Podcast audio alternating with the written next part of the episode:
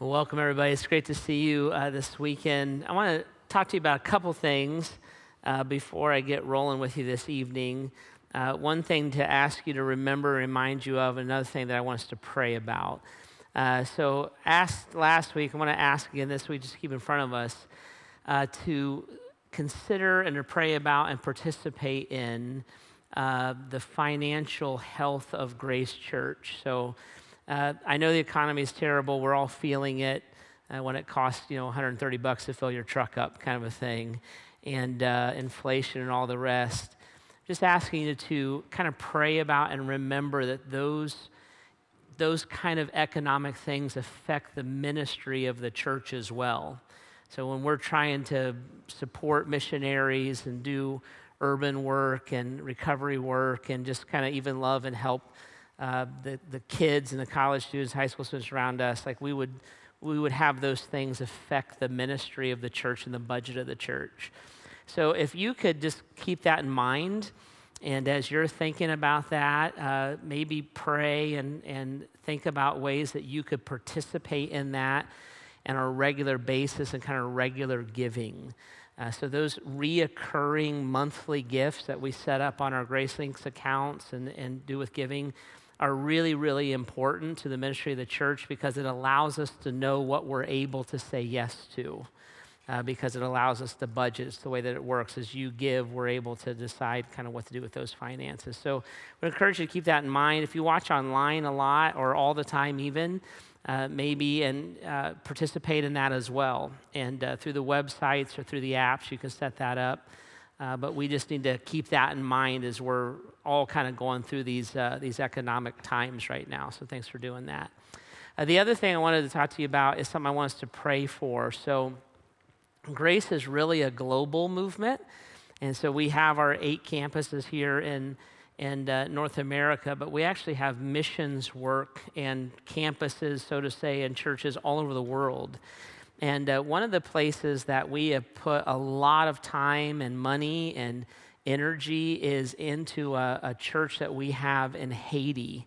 And we would have, you could basically think of it as a Grace Church campus there in Haiti. So you have uh, Haitian brothers and sisters in Christ who would gather together under the Grace Church banner, so to say, every week. We have a pastor there, Pastor Shalo, and his family. And uh, things in Haiti are probably as bad as I've ever known them to be. And so there's lots of political problems. There's been kind of a, a little bit of a revolution. There's instability, lots of violence, lots of trouble getting resources, food, fuel, those kind of things. And that would show up in the lives of like our, our church family there. And so just ask you to start praying for them in a very specific way. Uh, Pastor Shalo is an amazing man of God he, who has chosen to stay in Haiti, and he wants to keep pastoring and uh, the people there. And so that congregation and he and his family uh, would feel that pressure, even be threatened by it a little bit. And I just want you to know that. And I want to make sure we surround them and surround them in prayer and surround them in hope. Uh, we keep getting resources to them, and it's kind of difficult to do that right now. Uh, not so much on our end, but like actually getting them through the system into into uh, into his hands and to the people that need it. So we're going to stay faithful to them, uh, but we want to ask God to protect them in a certain way. So if you can kind of put that on your radar, Uh, I'd be grateful. I know they will be grateful, and we just kind of want to stand together with them a little bit. Does that make sense?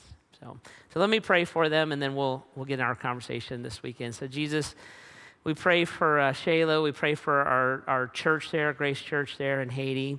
And God, ask in a special way that you uh, surround our brothers and sisters, uh, protect them, provide for them, God, whether it's fuel or food or safety, just basic things.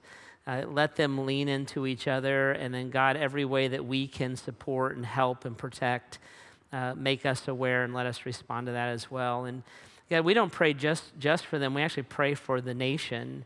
Lord, we want we want peace. We want prosperity there. We want people's needs met. And so, God, we believe that you raise up and take down kings. That's what your word says. So we ask that you raise up a godly leader uh, that will uh, serve for the benefit of the people and bring the prosperity to them. And so, God, we just ask that you, you intervene that way. And God, meet their needs, just like we have financial needs and we have health issues and family and relationships issues. And we ask for your help. We want to ask that on behalf of our brothers and sisters. And you tell us in your word that you are our ever-present help in times of trouble.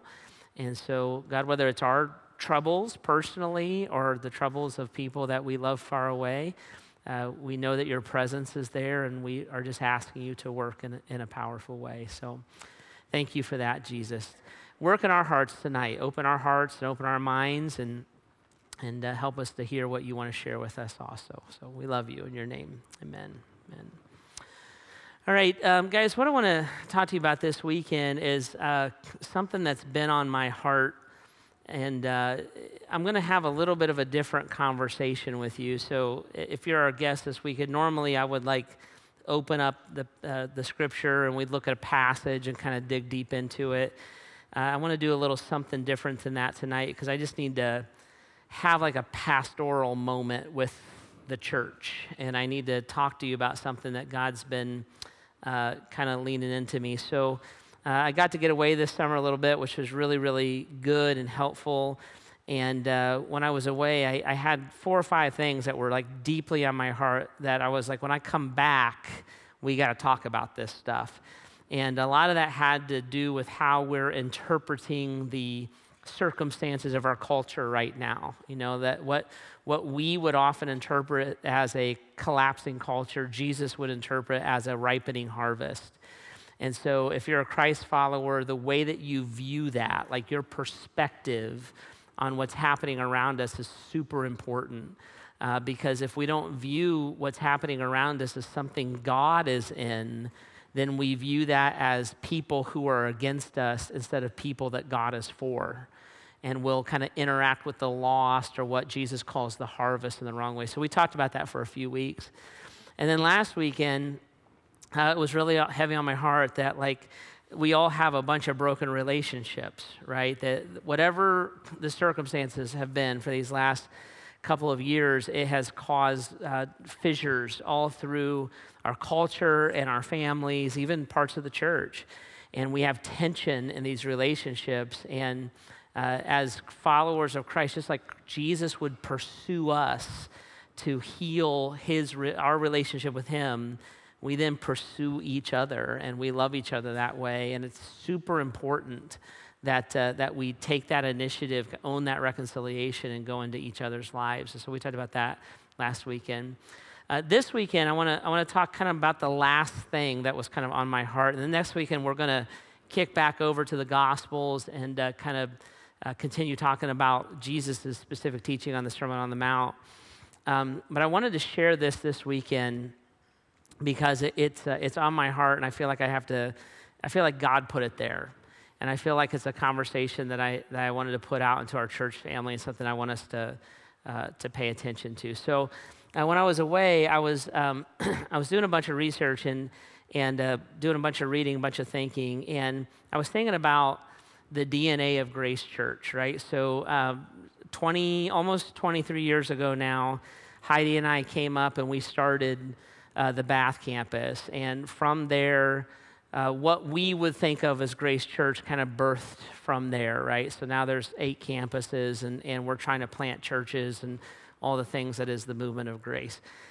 When we came up uh, to do that, um, we made some fundamental decisions. And one of the fundamental decisions uh, was tied to how young people raised in the church wind up leaving the church. So I was a youth pastor. Back in the day, I watched this happen, that we'd have all these kids in our youth group. They would be super tied into the church. And then uh, the stats are about eighty, eighty-five percent of them, when they graduate from high school, will leave the church. And then they're gone usually for about a decade. Uh, they're gone completely. And then usually about when they have kids, they start coming back into the church. So it goes from eighty, eighty-five percent to some other statistic when there's a return. But there's about a ten-year window there, and I, I, I don't know if somebody, if I got this from somebody, but somewhere I started calling that the lost decade, from eighteen to twenty-eight, is a lost decade when people kind of walk away from Jesus, walk away from their relationships with the church, and um, and are gone from it. To that end, when we started recognizing that, one of the things that we decided to do as a church was we decided to try to reach directly into that decade. So if you've gone through Discovery, you've heard me talk about how we will we will focus on a twenty-four-year-old. And the reason we focus on a twenty-four-year-old is because a twenty-four-year-old in North America is the least likely person in North America to be a part of the church. And so at Grace Church, one of our values is we do hard things. Nobody else is focusing on a twenty-four-year-old, so we're like, we'll do it. And we started focusing on a twenty-four-year-old. We started doing that twenty-three years ago. Now, that has actually worked. And and God has blessed that in tremendous ways, and the church has grown. And it, and it what it does is it makes us be disciplined in how we're trying to communicate what we're trying to say. And when I made that decision, I was twenty-eight. I'm not anymore. I know, it's shocking with the gray hair and everything. You think I'm younger, don't you? But but uh, what it has done is as I get older, it has made us be disciplined to be students and to be humble and to learn from that, that younger generation as we go forward. So I just wanted you to have that background. It's a little bit of my D N A and, and our D N A. And as I was away, just kind of reading, um, I was thinking about that. I was thinking about, man, the whole world has changed. There's all these fissures. Like there's there's uh, uh, there's generational divides. There's political divides. There's racial divides. There's gender divides. Like all this division. And so I was just thinking about that. And I was like, if we're gonna keep reaching the next generation, what what what's that look like and how does that play out? In the middle of all that, my friend sent me some articles that I was reading. And uh, the articles were written in a really unique way. Instead of looking at the eighty, eighty-five percent of young people who disconnect from the church and asking why they disconnect from the church, what the article did was they inverted that study and they said, let's look at the fifteen or twenty percent of the young people who stay in the church. And let's ask, why do they stay? Like, what drew them in? And the research on that was really, really fascinating. Uh, so uh, a few of the things, um, one of them was that they have an intimate relationship with Jesus. So somewhere along the way, in their growing up years, they made a genuine commitment to follow Christ, right? And they said, I, I'm deciding that I'm going to give my life to the definition, the direction of, of Jesus Christ. And some people would say, can a child or a teenager do that? And I'm like, yeah, a teenager can decide to be a doctor. They can decide to be a lawyer. They can decide to go into the military. They can, they can make life-directive decisions when they're young that affect them and, and drive them for the rest of their life. It happens all the time. So you can definitely do that in faith. And one of the things they found was the, the people who stayed, they, they made that decision. The other, another one that they found was that those, the people who stayed had a, a cultural savvy. So instead, instead of just looking and saying, I'm gonna get caught up in pop culture, I'm gonna be, I'm gonna do what everybody else is doing in high school, they had a different view of it. And they could kind of see between it and around it, and it influenced them, but they kind of knew that life didn't begin and end like in the, you know, the eleventh grade kind of a thing. And so they were bringing that, those perspectives to their decision-making as they were going through life. The third thing that they said was what I want to share with you and talk with you about, because when I read this, it caught my attention in a way that hadn't caught my attention before. And when I read it, it, it just screamed out at me for, for a couple of reasons. The third thing that they said was this. They said, people who grow up in the church, who stay connected to the church and to their relationship with God, one of the most definitive things that marked their interaction during their time at church was intergenerational relationships. And they said if they had intergenerational relationships, it became this major factor in their relationship with God. And when I read that, that jumped out to me big time for two reasons. One, because I realized as I, as I was thinking through, I'm like, yeah, that's that's right, because that's what happened to me. Like when I grew up in church, I had intergenerational relationships. When I when I was a, a little kid, I had a Sunday school teacher. Her name was Missus Riggs. She was the worst Sunday school teacher in the history of Sunday school. She's terrible. But she loved us. She made us cookies or brought us donuts every week, and she never missed a week. And it made a statement, like I felt loved by somebody beyond my peers. Like I always had friends, but like I knew Missus Riggs loved me. Uh, when I got into junior high, I had the second worst Sunday school teacher in the history of Sunday school teachers. Uh, his name was Milt Petrie. His wife's name was Nancy. He he was a horrible Sunday school teacher. Like, he would come to Sunday school, and he had like a curriculum book, and he would literally read it to us. It was awful. Like it was just painful. Like I would, I'd rather you know, maybe be in prison than, than because that's what Sunday school felt like. So it, Sunday school was horrible, but Mill and Nancy would invite us to their house all the time. And they had, like their kids were grown and they had like a pool table and they had like a ping pong table and they would get food for us. And that's pretty much the recipe to hang out with teenagers. And so we, we were at their house constantly. We never felt like we were imposing. We, we never felt like we were unwelcome. But we were there. I, looking back now, I'm like, that must have been a horror. Like, you're flooded with... Te- no wonder Milt was a bad Sunday school teacher. He was exhausted, right? Because we w- we would keep him up all night. He was a factory worker. And so he, he would give his weekends kind of to us, right? I, then as I thought about as I got older, I realized that not only did older people invest in me, but when my faith really came alive is when I took that investment and started investing in people younger than me. And like when I start, when I was in high school and I started investing in the junior high kid or the elementary kid, and that dynamic, I'm like, that's, that is so true when you start thinking about that. That dynamic, that there's people ahead of me, there's people behind me, and my faith comes alive when the people ahead of me are like opened and pouring into my life and I'm allowing that to happen. And then when I'm like doing that to the people behind me. So not only do I know like the six-year-old who I had in, in uh, game day, but I know the sixty-year-old who was there volunteering too. And the church wasn't just my peers and just the people my age and stage of life. The church was kind of everybody around me. It was intergenerational. And it doesn't really matter if you're sixteen or sixty-six. Like when that mix starts to happen, it has a, a dynamic effect in in the in, in your life, right? So the first reason that jumped out to me was because of that. The second ge- reason that that jumped out to me, this intergenerational relationship thing jumped out to me, is I got to thinking about it and I thought, when you think about it, that's what everybody needs. Like everybody needs people that they respect who are older than them, telling them that it's okay, telling them that they're doing a good job, uh, being proud of them. You know, I'm fifty-one, and I still need people older than me to be proud of me. I, I need to know that. Right? And and I need to know, I, I, I'm, I've been a pastor for almost thirty years.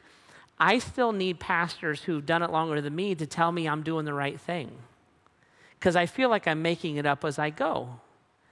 And so when they say, no, you're actually making the right decision, that, that's a dynamic, that's a dynamic thing, right? So we need people older than us to build into us. We crave that. Now here's what's crazy.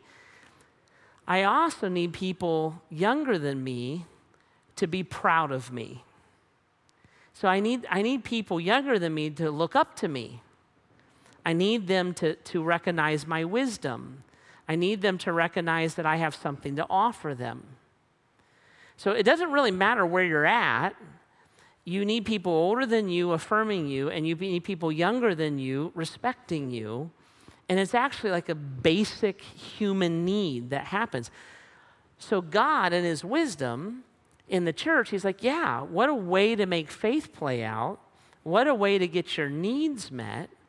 When it's intergenerational, it makes a difference. When I'm only locked into my peers, whether my peers are fifteen or my peers are fifty-five, when I'm only locked into my peers, none of that exchange is happening back and forth. But when you stop and think about it, that's a, a core need that we have in our lives is God created us to interact with each other that way, okay? Now, here's the tension. Here's the tension in all this. It, it works in our faith development. It works in our life. We all need it. Even if we're kind of saying we don't, we do, right? Here's the tension. The tension is that we all want somebody to be proud of us, but we're afraid that they're going to be ashamed of us. So it's easier for me to push you away than it is to take the risk that I'm not going to get from you what I need from you. Uh, we all want people behind us to respect us and look up to us. It's a basic need. Everybody needs to be looked up to in some way. It's, it's, it fills our soul. We need that, but we're afraid that they're going to make fun of us because they're going to they're going to possess a cultural I Q that you're not going to possess. Right? A, a, a junior high kid is going to think things are cool in junior high that in high school you didn't know were cool, and they, they're going to maybe think you're dumb for not knowing it. And that plays out all the way through. So I, I need that, but I'm afraid that I'm going to get like scorned instead of embraced if I open myself up to it. We all long to be invested in, but we feel afraid of being abandoned. And that coach said that he believed in me, then he cut me, and hasn't talked to me since. And my boss said that I was I was the next one that was going to get the promotion, and then he downsized and he axed me. Like, we're afraid of that tension. We all long to give to somebody. Like, I'd love to give you my knowledge. I'd love to give you a shortcut in life, but I'm afraid of you rejecting me. So these are core needs that we have. They're core to, like, life. They're core to faith, but they're also like core fears that we have. This intergenerational thing is what we want and what we need and kind of what we're afraid of all at the same time, right?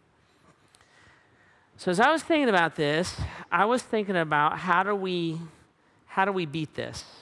How do we beat this so what we need and what we want and a obvious component of what God uses in our life, we can bring to each other.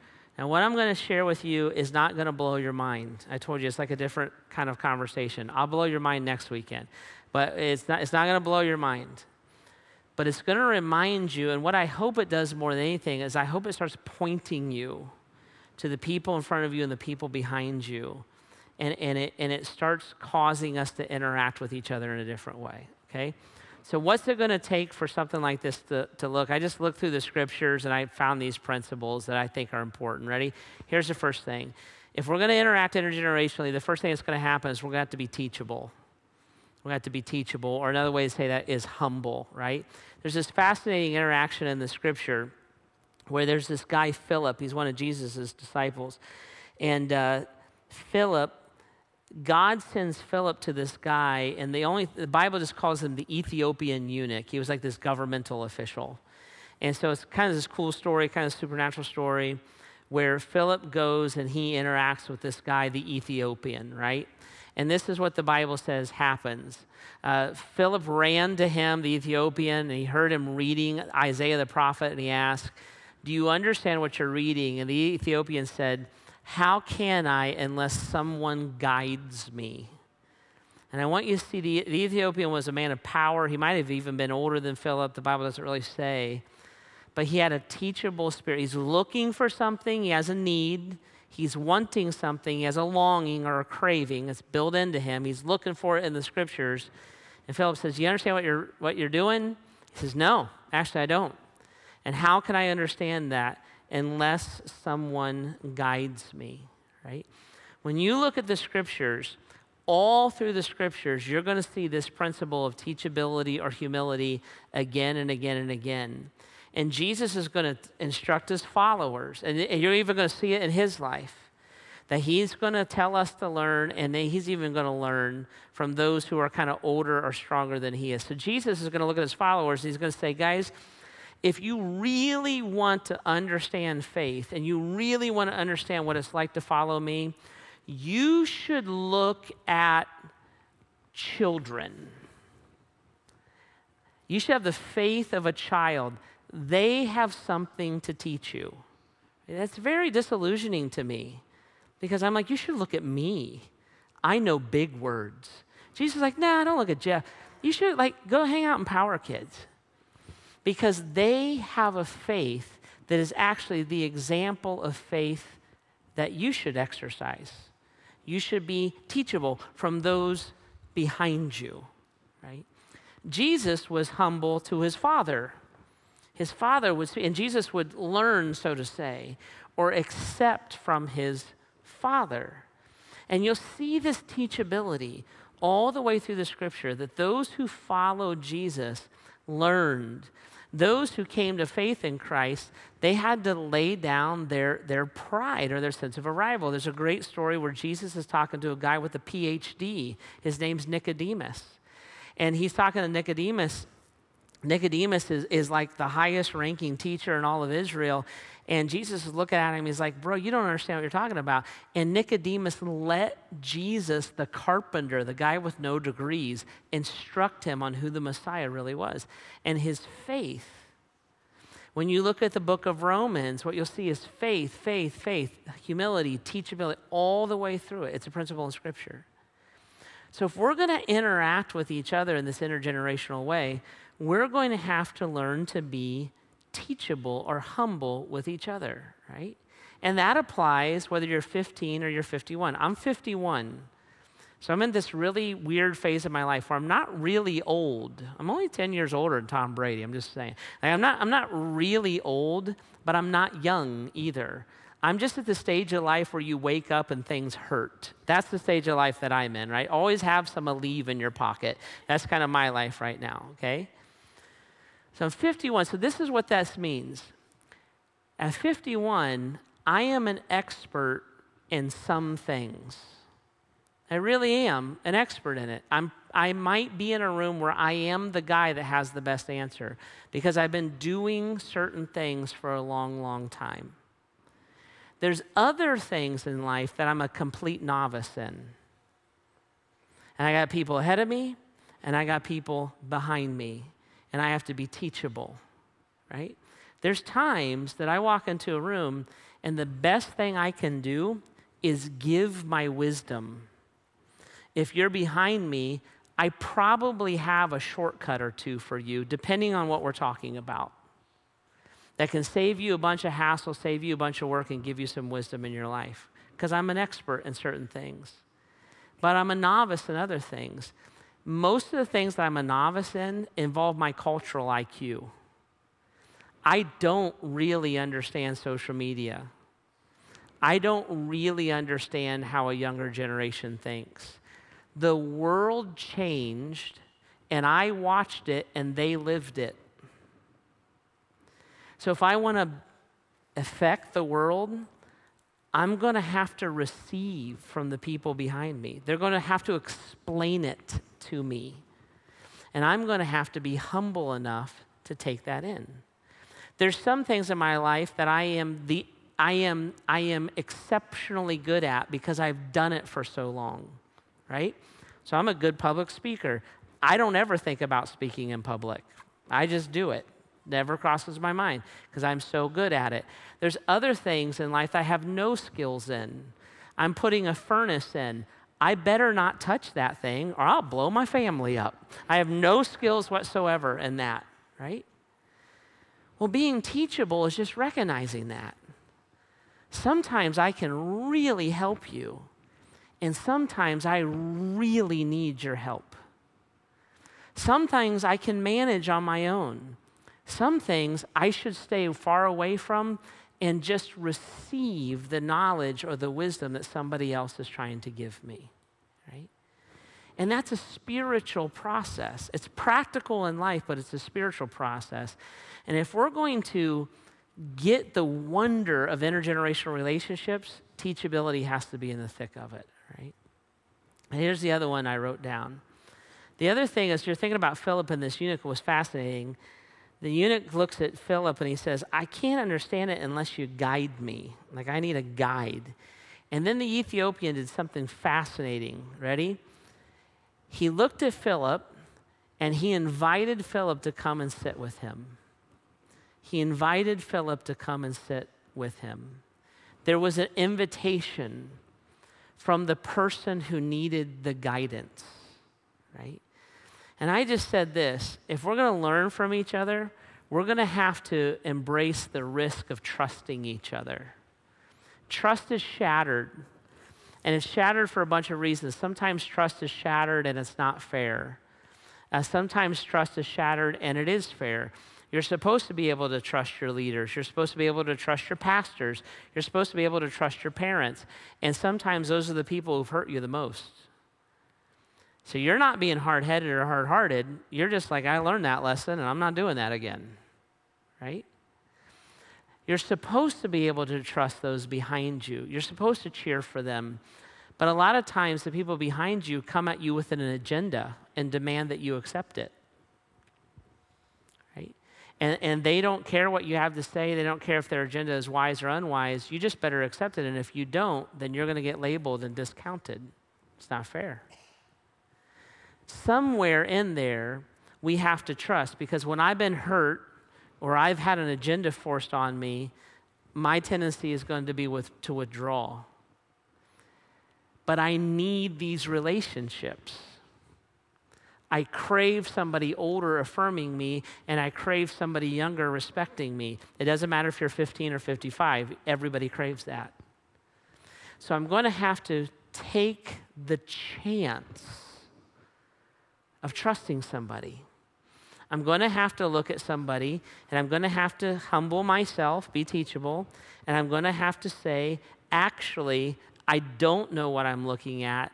Will you come help me? Right?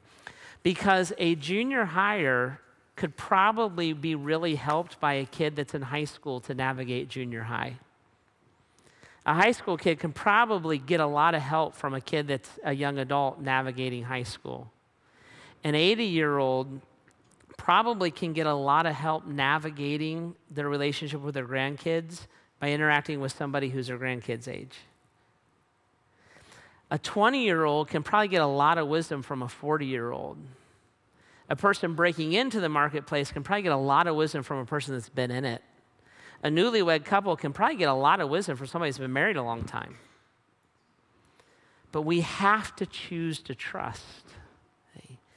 And when trust is the very thing that's broken, that's going to be one of the hardest decisions that we have to make.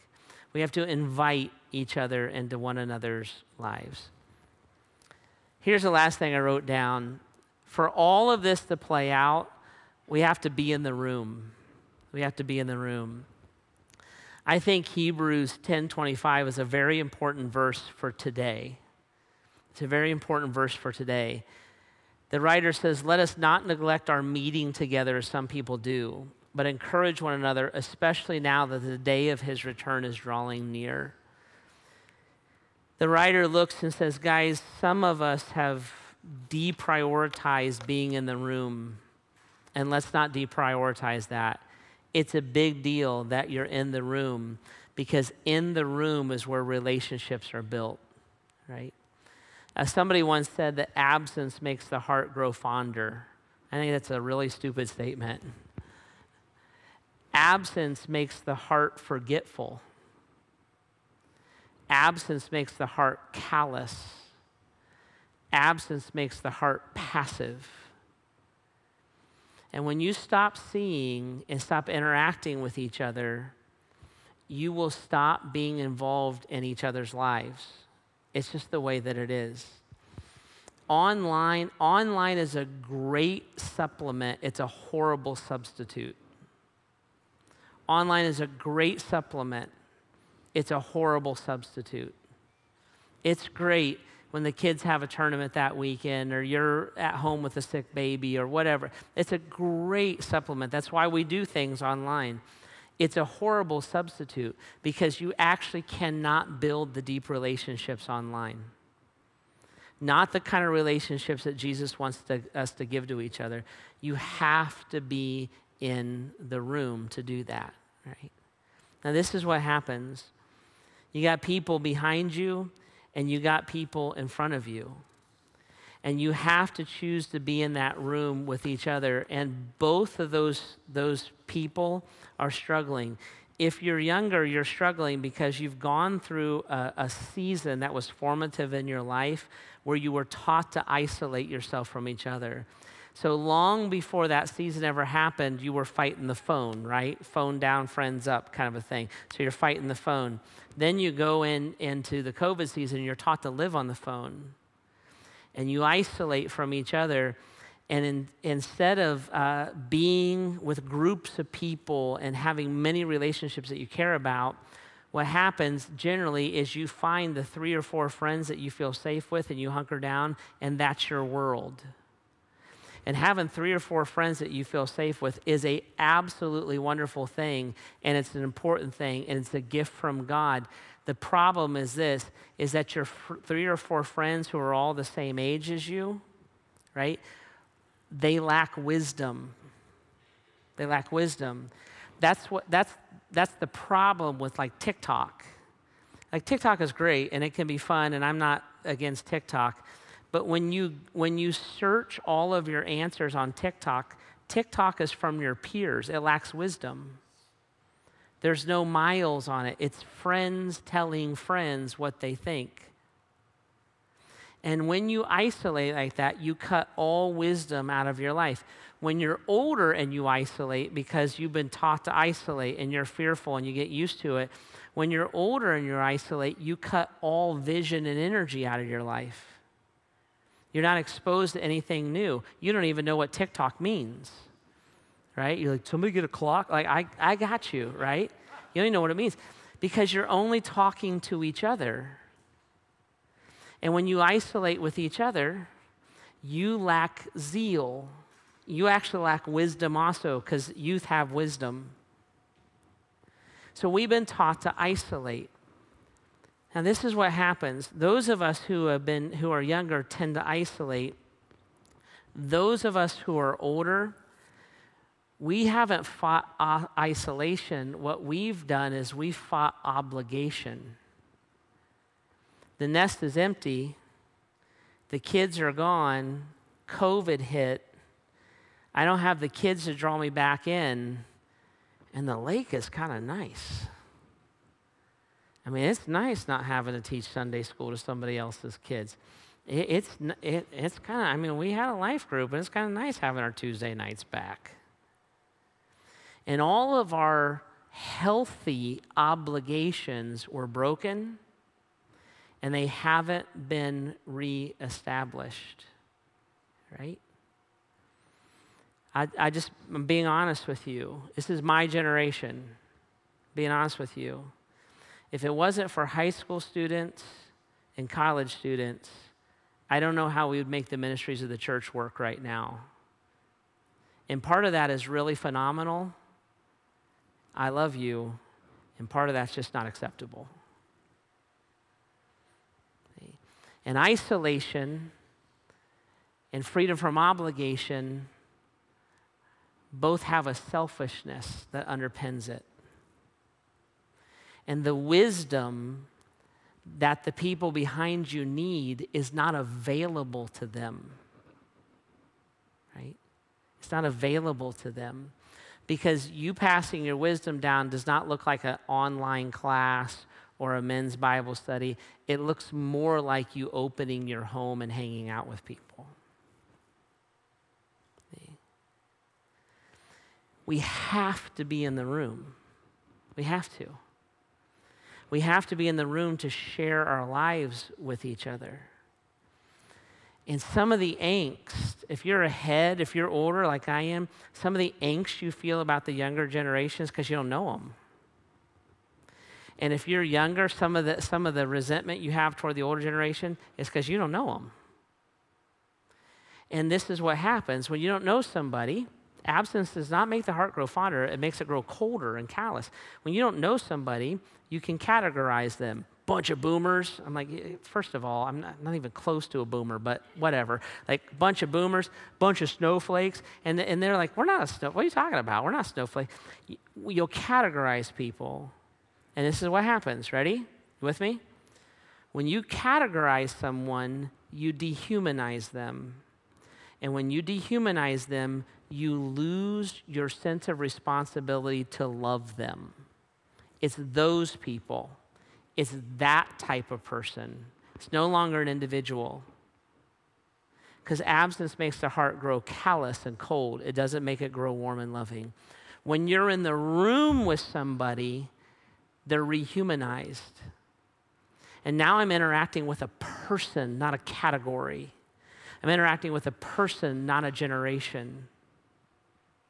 And when you start to do that, what you've been craving, wish those people would listen to me, I wish they would learn from me, what you've been craving starts to happen. It starts to happen. It's fascinating that when that starts to happen, it actually affects us spiritually, not just sociologically. It affects us spiritually. And you start to have the needs in your life that God wants to meet in your life be met in a powerful and a different way because of the people that God brought into your life, right? And this is a big deal. This is a big deal. The, the reason I'm passionate about this is... is for a bunch of reasons, but here's the main one. When Jesus came and lived for us, and then when Jesus offered his life for us on the cross, and when he suffered and he died and he rose again, right?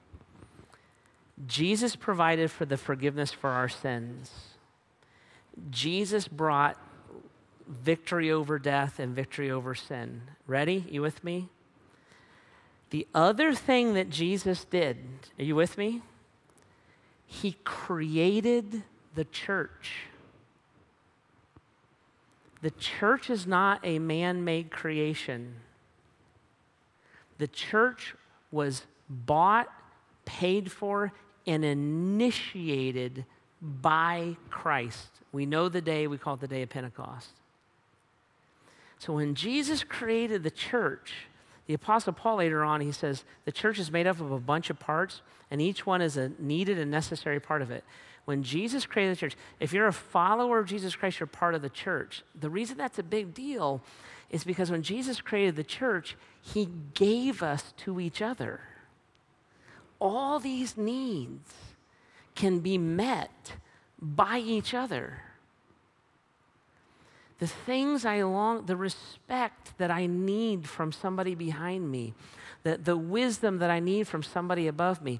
Somebody, I don't have a mom, I don't have a dad. Who could be proud of me?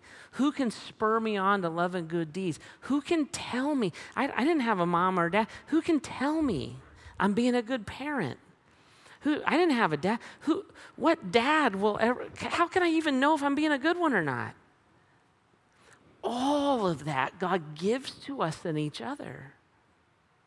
And we give, the Bible says those things, then we give to each other. We, we give ourselves to the world, but we give ourselves to each other. And when that gets hindered or that gets lost sight of, the church isn't as strong as it should be, ready? But you're not. You're not as strong. When when when the main factor, when the top five main factors is intergenerational relationship, that means I need that for my spiritual journey. See? And I need that just like you need it. My mentor, Pastor Bob, is eighty-three. I still need him to be proud of me. I need that. I'm fifty-one. I've been doing this for thirty years. I still need him to tell me that I'm doing a good job. Uh, another one of my mentors is a guy named Newt Larson. When Newt watches something online and he's like, you did a good job, I'm like, oh, I did a good job. I still need that. When one of the college students looks at me and says, Pastor Jeff, that sermon made sense to me, I need that. I need to know that I'm not an old fossil, an attractive one, but an old one that's irrelevant. Like, I need that. When they look at me and say, uh, Pastor Jeff, maybe next time you say it, you should say it this way. I need that. I didn't know. I didn't know something just blew up online and everything changed. You're not allowed to say that word anymore. I didn't know that. See? We need this. You listen? We need this. Listen? And Christ gave his life to give it to us. See? He gave his life to give it to us. And so that's why it's important. That's why it's a valuable thing. It's missing in our world. And it's it's sitting in this room. See? And I think it pleases Jesus. And I think it helps us when we're able to love each other in this way. Right? Okay. Would you pray with me? The band's going to come out. I just ask you a couple questions. Guys, are you teachable? Are you teachable? I didn't say gullible. I just said teachable. Are you learning new things? Are you asking questions from people who might know? Are you teachable? Are you in the room? Are you in the room? God gave you your friends and he gave you the rest of the family too. Are you in the room? And by the way, sometimes people can't be in the room because of their health and their... So we go to their room. We just love on each other. Right? Would you give your life away? Would you invest in those in front of you and those behind you? Right? Jesus, will you help us with this? Will you meet us in our fears, God? We've all been burned. We've all been frustrated. We've all been betrayed. That's what we do best is sin against each other. But Jesus, there's a bunch of your followers who actually want to do it right. We're not going to do it perfectly, but we want to love each other. We want to help each other. We want to enjoy deep and meaningful relationships. So would you somehow help us to push through the trust? To take the risk and to be open to knowing and loving each other. And God, would you meet those needs? Most of us are missing parents. Most of us are longing for somebody to be proud of us. Most of us want to be respected and be able to share what we've learned. So God, would you draw us to each other and help us to give our lives away? Would you meet us in these ways even now, Jesus?